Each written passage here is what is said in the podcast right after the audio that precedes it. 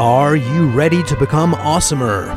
Hello, everyone. This is Umar Hameed, your host, and welcome to the No Limit Selling Podcast, where industry leaders share their tips, strategies, and advice on how to make you better, stronger, faster. Get ready for another episode.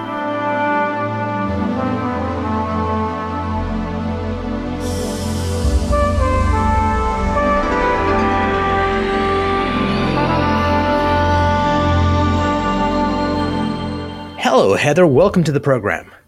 Thank you so much for having me. Love the name of your company, Boss in Heels. Tell me about that. So, growing up, I worked in mainly male dominated businesses, and I was used to having a older white male boss. So, as I grew more experienced and understood what was unique and special about me, I started evolving into what I call my community now, Boss in Heels which essentially means you can be you and you don't have to wear a navy blue pantsuit. You can wear flip flops or heels, depending on what your style and flavor are. But really, it's all about rocking your own unique talents and um, feeling good about who you are. You know what's amazing is that uh, there's so many people out there that uh, try and be something else. And I find the real power that we have is when we're authentic why do you think there's such a disconnect? People kind of get attracted towards kind of that image they want to portray versus who they really are. It really goes back to being insecure and doubting yourself or feeling nervous.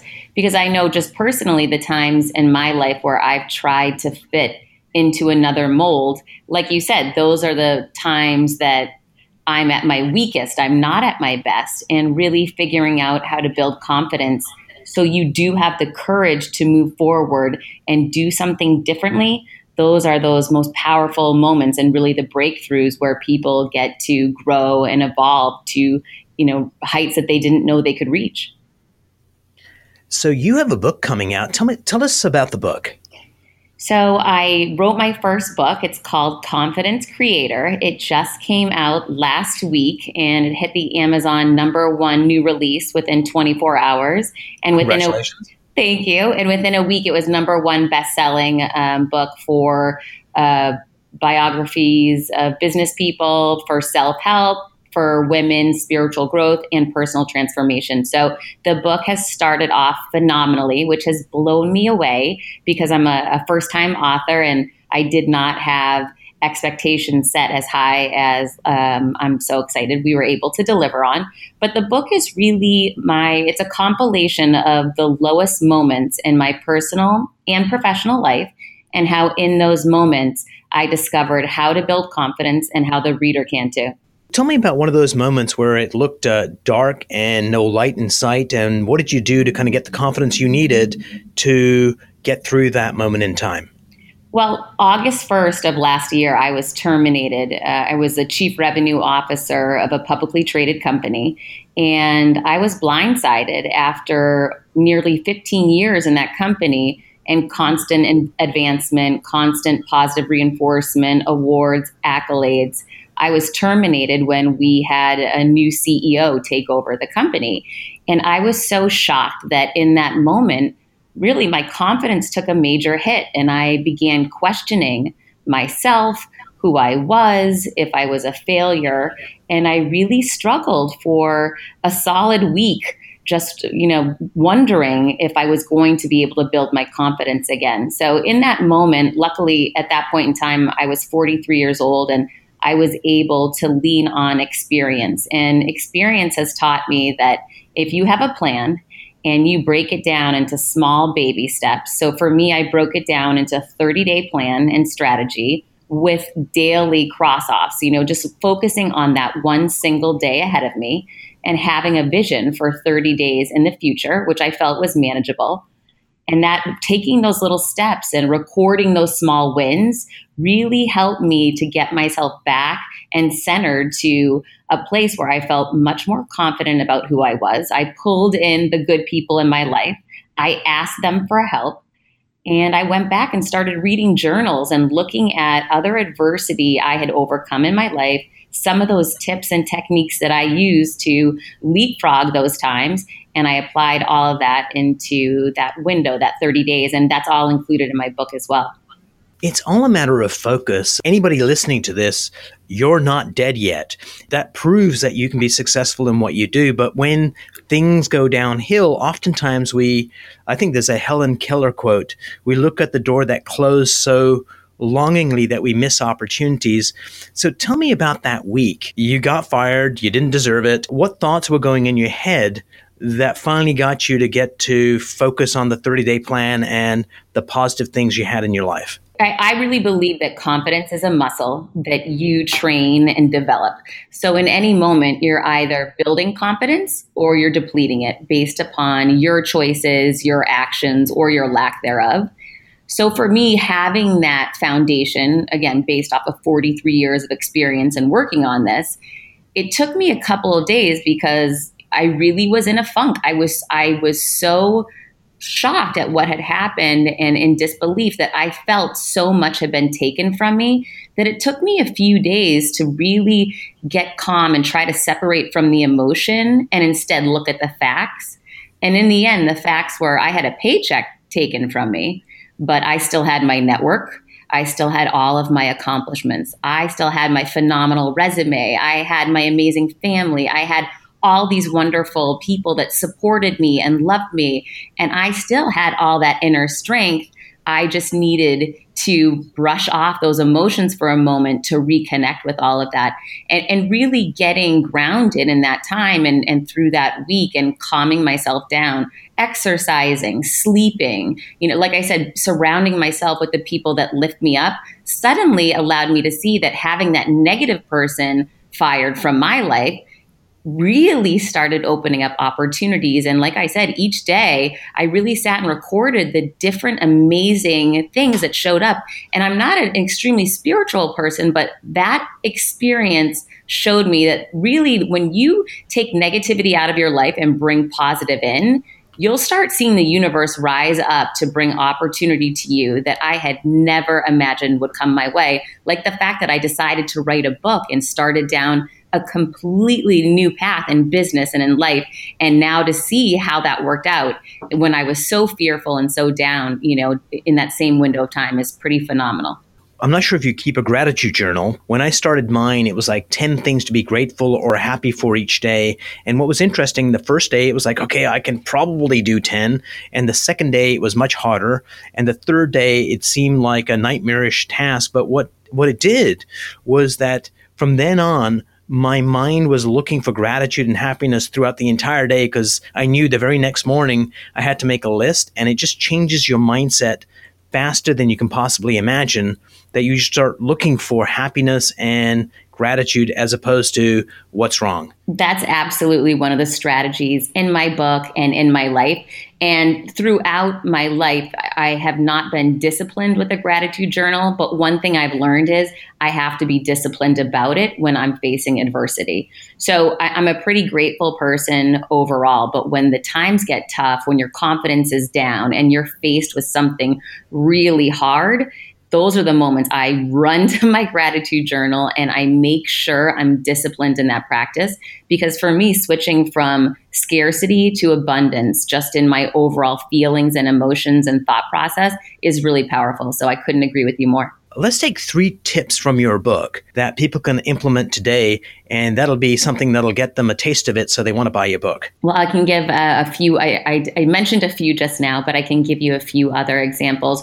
One of the things that I discovered about myself was when I was in lower moments, and I didn't know I was in a lower moment. You know, frankly, other people thought I looked very successful and confident. So sometimes you might say, Oh, I, I don't know, I think I'm pretty confident. Well, what I've discovered is even in those moments, there was opportunity to build more confidence. And one example is I used to apologize for a lot of things. So if I had to leave early because my son was sick, I was apologizing to everyone. If I had to let my friends down because I had a work event and I couldn't go to dinner with them, I was apologizing to everyone. I found that I was apologizing to people in the gym when they would bump into me. So that's where I decided to draw the line. And instead of apologizing, I started very simply with just saying, you know, excuse me when someone would bump into me, something so simple, but it was a very profound shift for me in empowering myself and in elevating myself instead of putting me down beneath other people. That next step for me, beyond just simply not apologizing and not just saying, excuse me, was instead flipping that around and thanking people. So when I couldn't make dinner with my friends because I had an important work event, I would say, Thank you so much for your understanding. Right now, I am confronted with a lot of things going on. I've got to jump in on this great work opportunity, and I'm so grateful that you understand that. When you do that, you're actually setting expectations for the other person, and it kind of guides them down that thinking of, okay, then that uh, I'm part of the solution, as opposed to somebody getting their knickers in a twist. So good on you for uh, using social engineering to uh, control people's thinking. It definitely works. The only time I don't like it is when someone does it to me because I see how well it works and I get so frustrated. you were talking about you know the uh, saying sorry uh, for me personally when i was younger about 21 22 if uh, you were to give me a nice gift let's say by the way, if you feel like doing that, feel free to do so. Uh, what I would say is, oh, Heather, no, no, that's too much. You know, please take it back. And someone took me aside uh, once and said, Umar, somebody is doing something nice for you. Just say thank you and acknowledge their awesomeness. And when you do this, oh, I can't possibly, you're disrespecting them. And uh, so it's like, wow, because that was more of a self confidence issue for me back then as well. Because it's kind of that's the underlying thing that was creating that gee shucks, I don't deserve it kind of thing. Absolutely. I couldn't agree more. And I actually use the example, which is so similar to what you're saying around receiving a compliment or pushing it away. And oftentimes, someone will come to you and make a genuine compliment. And it's just like what you said. They want to give you something that's real and they feel proud and excited about it. And when you say, when someone says to you, you have beautiful eyes, and you say, oh, well, my mom has beautiful eyes. I lucked out. I really don't have anything to yes. do with it. It's, you know, it's rejecting that compliment. And like you said, it, it, not only does it make you feel worse because you're not worthy of receiving a, a beautiful compliment, but it makes the person that's trying to give you something positive feel badly as well. So there's a lot of power and confidence building and accepting gifts and accepting compliments of any kind because it really means you are worth it. I'm just going to go a little bit deeper into that, uh, at least from my experience. So let's say uh, someone complimented me on my eyes, and if I went, oh, you know, I just got it through biology or whatever, oftentimes we feel pretty good about that because at the surface level, it makes us feel better, hence we're doing it, but at a deeper level, it wounds. So oftentimes people don't even realize that they're actually harming themselves in making that excuse. They feel good about it, but the damage over time that that does is that it makes your confidence go lower and lower in such a slow, insidious fashion. You don't even realize it. And when someone hits a wall like you did, if you've got good self confidence, I mean, people are listening to this going, she was down for a week. Oh my God, I know people that were down for a decade. And I think that's kind of the the importance of your book is if people strengthen their confidence when adversity comes and it will it's not that big a deal Absolutely, because you have a plan, you have a strategy to manage it. And building confidence is just like building a muscle at the gym. You have to be committed to it, you have to know the steps that you need to take, and you need to weigh yourself in, measure yourself. And for me, that was taking my temperature and seeing how I was feeling and watching my progression and recording it and really checking in daily with myself against my plan and against my benchmark of where I started, where I knew I had been with my confidence, and where my vision was for me to go. And it really was, it was a process, but when you manage it that way and you're committed to it, it doesn't need to take that long. There's probably more than two types of confidence, but I'll just kind of lay out two versions of it. One is someone uses it more like a bludgeon to hit people around them. Look, I'm confident. I'm right. I'm doing this. And often masks self doubt and they're using that to, to mask what's going on inside.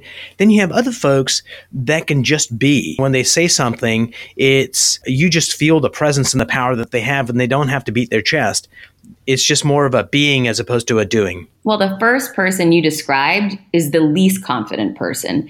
And I've been that person. So I have experience with that. When I was very young, I grew up poor. I didn't feel good about who I was. And I thought I was stuck there forever in a dark environment, not feeling good about myself. I didn't understand it was something I could address. I thought it was something I was born into, and that was my life. So, out of shame and not wanting to be who I was, I would put up a fake front, as you said, put that mask on and be over or try to appear overly confident. So those are the most insecure people that they are. It's I don't know why people explain it as being very confident or overly confident because it's the antithesis. And again, I have personal experience with it, so I know exactly what you're explaining. We all know that one person who acts that way. That person is the one that really is the least confident. Conversely, that person that gets to fly their freak flag, they are their own unique self and they're fine with coming in with hot pink hair or whatever outfit on they choose or just being who they are and being completely calm in that moment, that is the most confident person in the room, without a doubt. let's go back to your. Uh, you said you know you grew up poor. As you started getting success in your life and you started bringing in wealth, you still have, uh, and this is just a hypothesis, uh, one still has that poverty mindset for a while. So when you first started getting successes, what did that feel like? And when did you cross the bridge to just feeling comfortable in a place of affluence? That transition from the old mindset to the new mindset how long did that last? And kind of talk around that because I think a lot of times people get stuck there. I don't know that I ever got stuck with being okay with receiving income or, you know, or getting paid for what I did. But what I was challenged with is I was so driven out of fear of never wanting to have to struggle financially right. that it, it definitely consumed – you know, more than a decade of my life where I would not go on vacations. I would not allow myself to have a social life.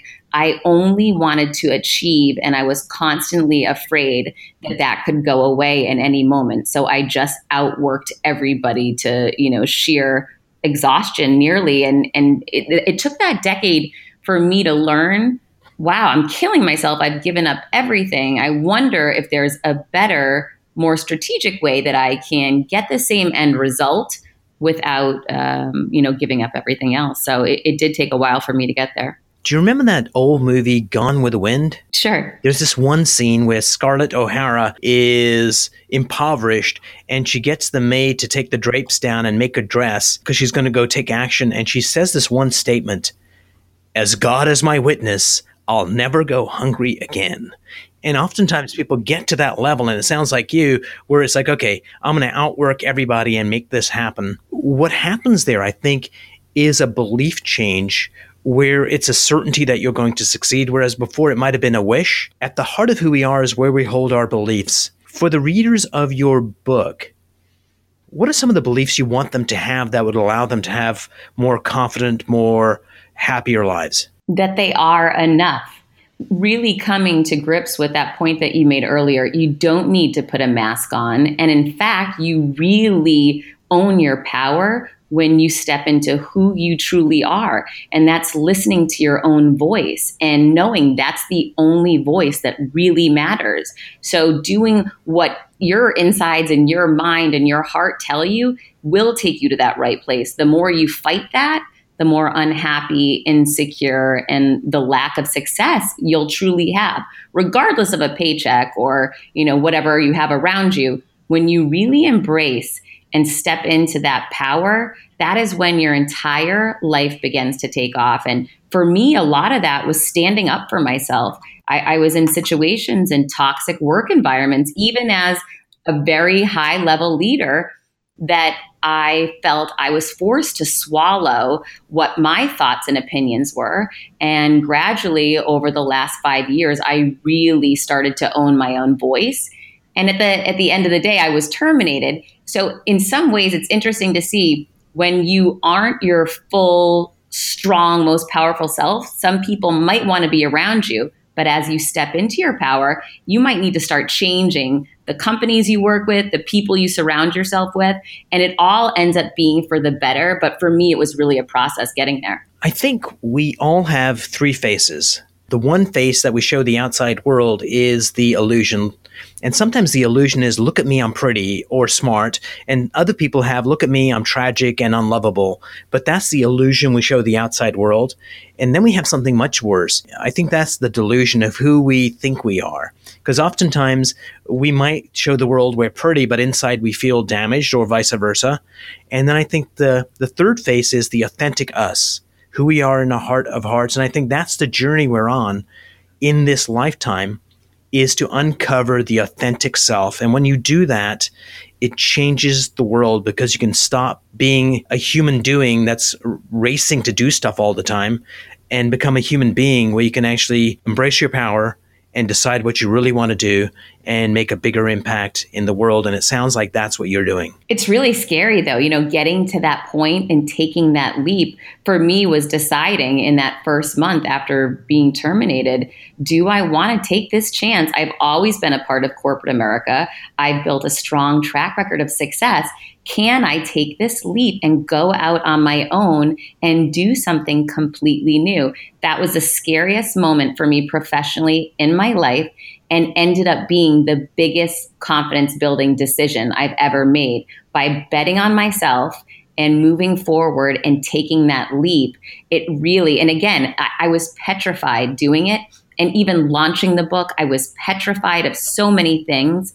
But again, learning that fear is a liar, it's what we create and allow for in our own mind, and still moving through it has made me so much stronger. And that's one thing I know for sure for your listeners, for my readers, that the more you move into that fear and take it on, the more you'll see that it isn't real and that you're going to grow as a result from it. Brilliant. Heather, how can people get a hold of you and get a copy of your book? So my book Confidence Creator is on Amazon. You can get it Kindle, paperback, hardback, and audio version. So I would love for you to pick it up because I promise it will build confidence for you and you will love it.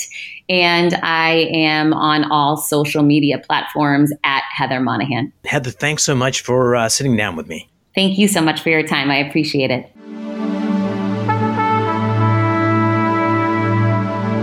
If you enjoyed this episode, please go to iTunes and leave a five star rating. And if you're looking for more tools, go to my website at nolimitselling.com. I've got a free mind training course there that's going to teach you some insights from the world of neuro linguistic programming, and that is the fastest way to get better results.